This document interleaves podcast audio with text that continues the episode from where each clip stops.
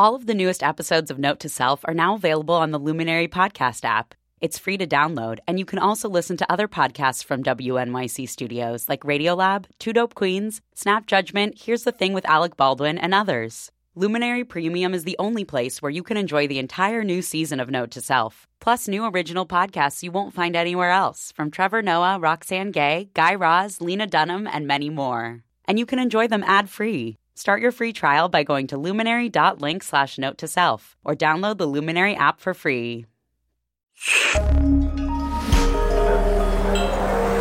Listener supported. WNYC Studios. From WNYC, I'm Manoush Zomorodi, and this is Note to Self.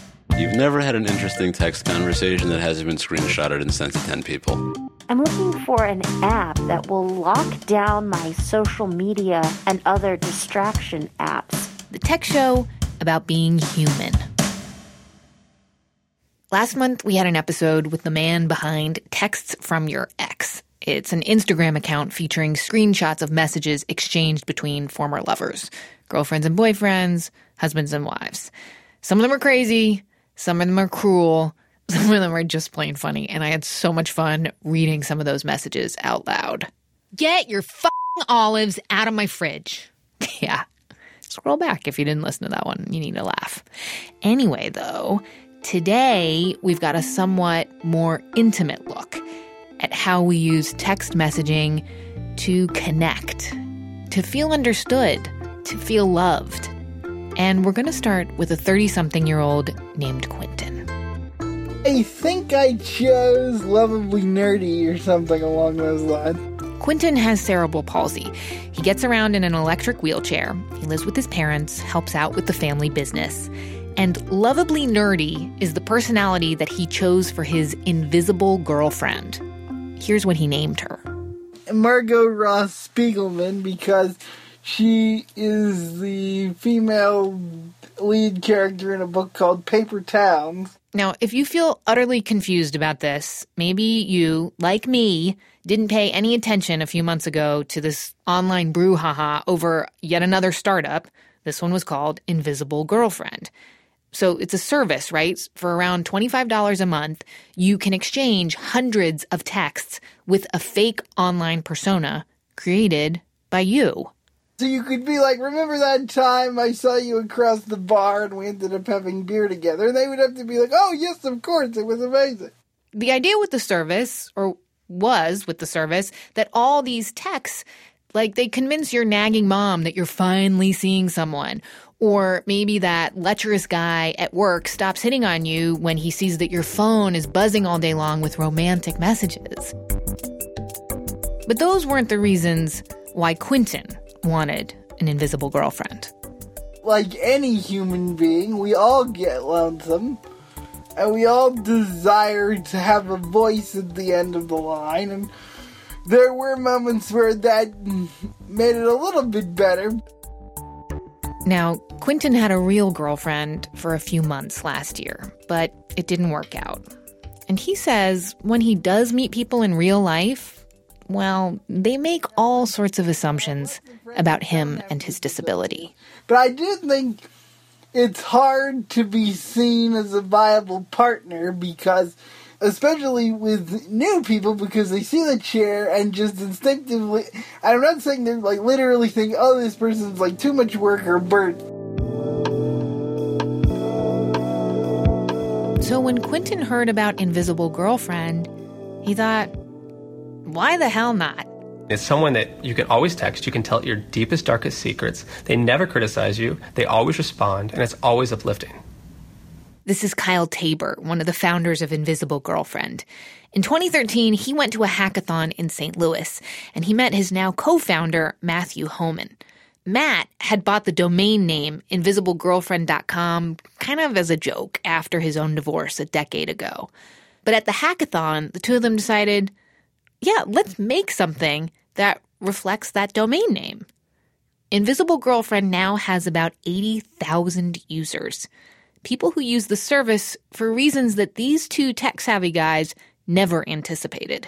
After launching this product and seeing people use it, kind of what we've discovered in society is that the conversations that we used to have are have all been replaced by the like button. We don't have deep conversations with our friends or family anymore. Our method of communication or method of interaction is very shallow. And so the ability to just tell people your secrets, to tell people your thoughts and your fears is, is very difficult to find. Um, we've gotten messages from a cancer survivor who just wanted someone to talk to, just tell them their secrets. And they don't want to talk about cancer, they just want to talk about their life and talk about positive stuff. And that's what's so key to their service, says Kyle. It's not like in the movie Her. There's no algorithm spitting back reassuring responses. A real person writes the messages back. In one case, I clicked in and there was a guy in his 50s from LA whose girlfriend, whom I was playing, was a cocktail waitress from Las Vegas. Kashmir Hill writes for and edits Fusion's technology site, Real Future. And I loved it because our How We Met story specified that we weren't dating exclusively, as if he was afraid that this like invisible girlfriend was going to get too attached to him. So rather than just sign up to have an invisible girlfriend, like all the other tech journalists, Kashmir wanted to be an invisible girlfriend. She wanted to see what it actually entailed and what it felt like. So she figured out that the invisible girlfriends were actually people working for a platform called Crowdsource. It's kind of similar to Mechanical Turk, where workers earn money doing these micro tasks on the internet. And in this case, the job was being what Kashmir calls an online emotional escort, like for that guy back in LA. And so he was telling me about he'd almost hit somebody with his car that day. I could feel the adrenaline kind of dripping through my phone. He was really, really worked up. He was like, you know, it was so close. I swerved around at the last second. I could have hit another car. I'm telling everyone I know. And I was just wondering to myself, like, who else is he telling besides this invisible girlfriend? I got so many of those where I wondered how big a role am I and the hundreds of other people who are playing this part um, playing for these people in terms of providing companionship. For that companionship, crowdsource workers earn 5 cents a message. So it ends up being about 60 cents an hour. Other than the crappy pay, Kashmir found the work unsatisfying because each time she accepted an invisible girlfriend job, she got a different client, and she could only read the last 10 messages that they had exchanged. So she didn't really know what was going on in their life other than just a very, very short time ago. And the company says this is for privacy reasons. But maybe it's also so they can outsource this emotional labor to workers who are earning less than the price of a cup of coffee per hour, maybe? In any case, after playing the part, Kashmir did feel like she finally understood what people got out of having a fake special someone. There's a physical payoff. It reminds me of that monkey experiment where they have like the little monkeys that are on the wire cage that gives them milk, and then on the fur cage where they don't get milk, but they like prefer the fur cage. I think we like touching people and like warmth. And so at the end of the day, this might turn on that part of our brain that is stimulated by a loved one sending us messages. Kashmir tried tracking down someone, anyone, who actually used the service, but she had no luck. So she just went ahead and she posted her article about Invisible Girlfriend online. We've got a link to it on notetoselfradio.org, by the way. And then someone read her piece and got in touch with her someone with an invisible girlfriend. Yeah, the person I talked to let me look at his whole history of messages. And where my heart broke a little bit is that just like at random moments, he would send this crowdsourced internet girlfriend and I love you text. And she would reply back, I love you too. And I was just like, oh my gosh, I'm, it made me so sad. That person exchanging those I love yous, it was Quentin the young man you heard earlier. Quentin isn't his real name, by the way. But he had some things that he wanted Kashmir to know. If anyone felt the need to judge me for trying this and think that I'm just some sad sack, that people's inner lives are more complicated than you may realize at first blush I use Facebook Messenger to talk to a lot of my friends. And those relationships continue and they continue to evolve. You totally can have a deep relationship through texting. Texting wasn't the problem, or even the fact that Quentin had paid to chat with a person on the other end. But nonetheless, Quentin was about to break up with his invisible girlfriend, and he wanted Kashmir to understand what the problem was. It's not that I had a horrible experience. It's just that the limitations of that experience became more and more obvious, and I felt it was unsustainable. See, Quentin thinks the relationship between him and his invisible girlfriend, it was doomed from the beginning because, well, you know, things could never really progress. I think the reason Invisible Girlfriend ultimately didn't work is because it's not the same person. You have to be able to build on what came before. And you can't really do that with Invisible Girlfriend. All the rotating texters meant that Quentin's relationship with his invisible girlfriend was inconsistent. Sometimes she was whip smart, other times she was just a total dud. And he felt the service was just too expensive for such inconsistencies. And Quentin, as we dug deeper, we discovered you're really onto something here, buddy. In a minute, what texting with a cast of people, or a computer, or even just one person who you know really, really well, what it can do for us. We'll hear from renowned psychologist Sherry Turkle on why people are so hungry for services like this and what it has to do with your relationships and your phone. We'll be right back.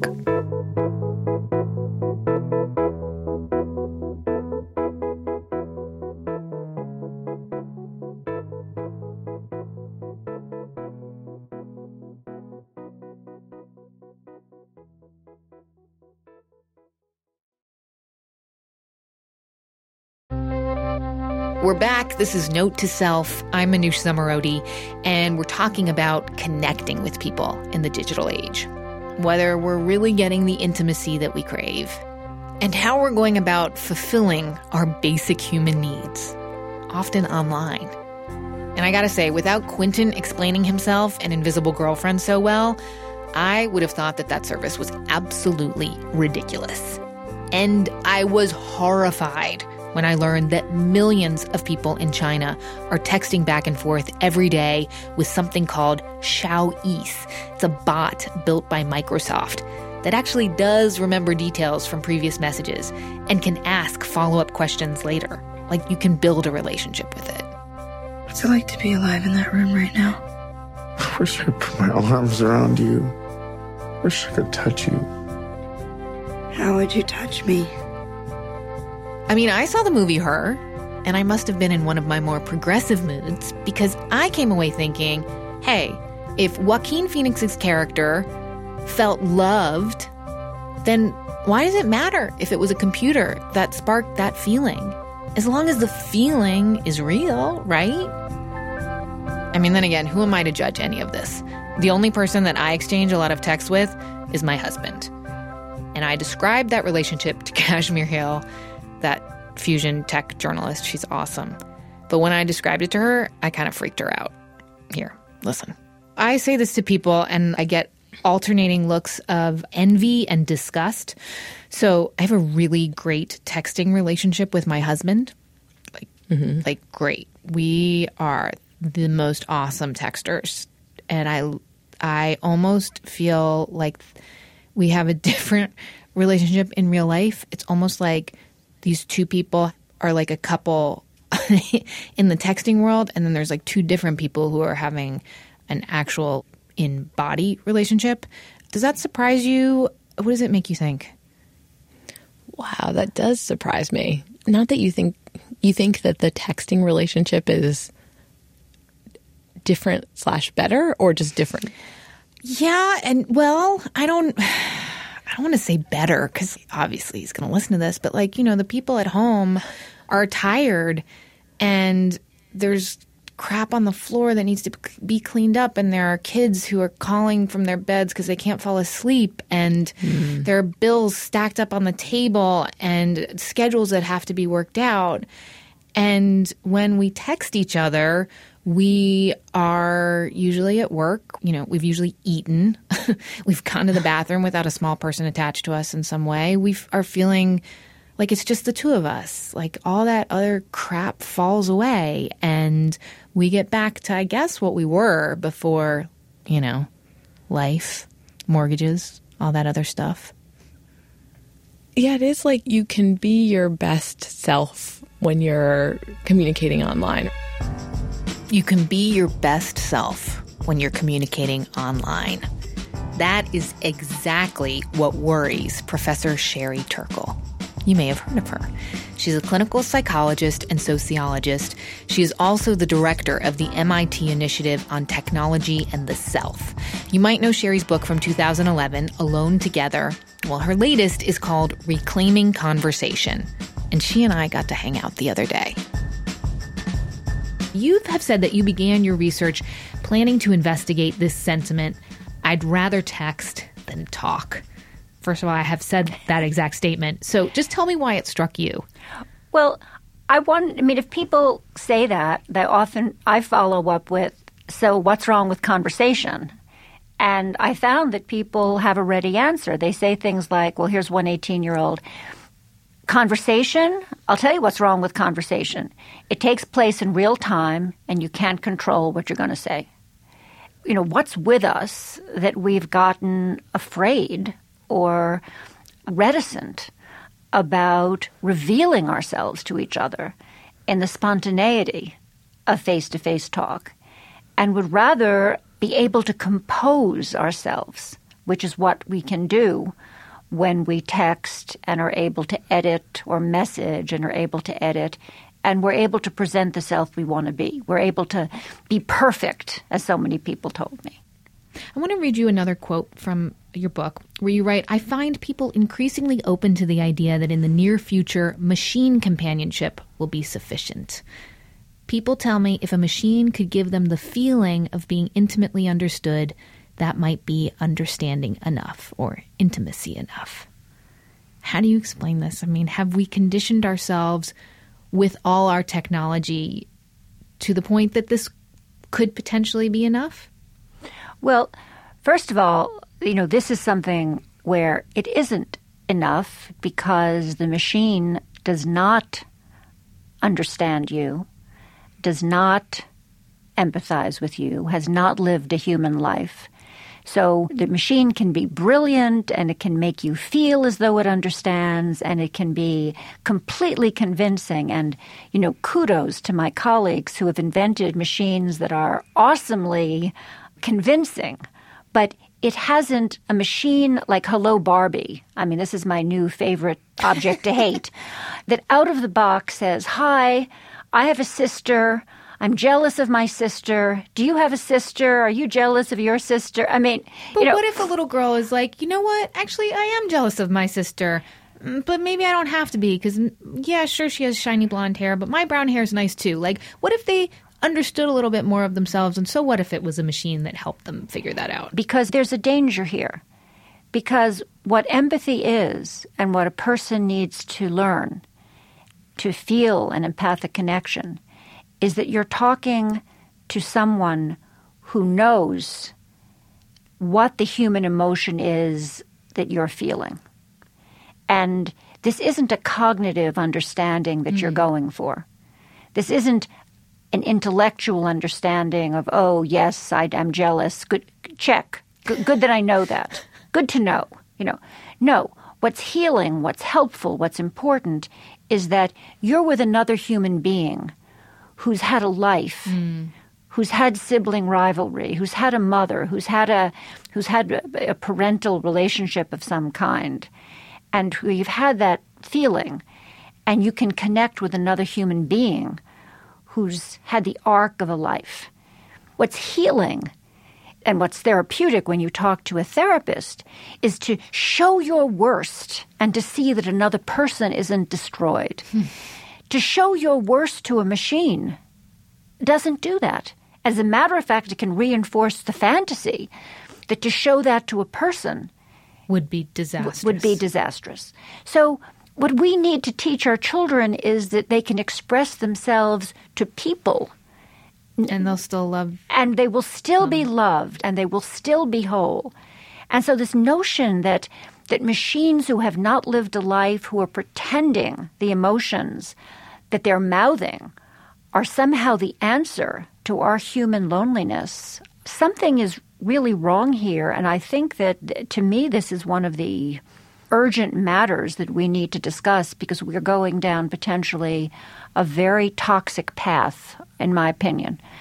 This is the perfect sort of setup for the episode that we're working on right now. So, Invisible Girlfriend is a service that you can sign up for and receive texts. You can design what your invisible girlfriend or boyfriend is like, but there are real people writing those texts that you get. They're just being paid for them. And it's never the same person, it could be different people. Writing, so different people are writing yeah. So I could sign up to work as an invisible girlfriend. And if you were my client, I might write you a couple texts a day, but I might be writing for anybody else who is signed up for the service.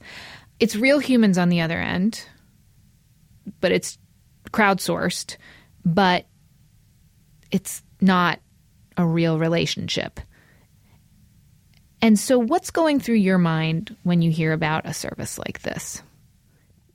Well, I think what's disturbing about this in part is that, and that I think does relate back to something about our machine notion of life, is the switching up of the people.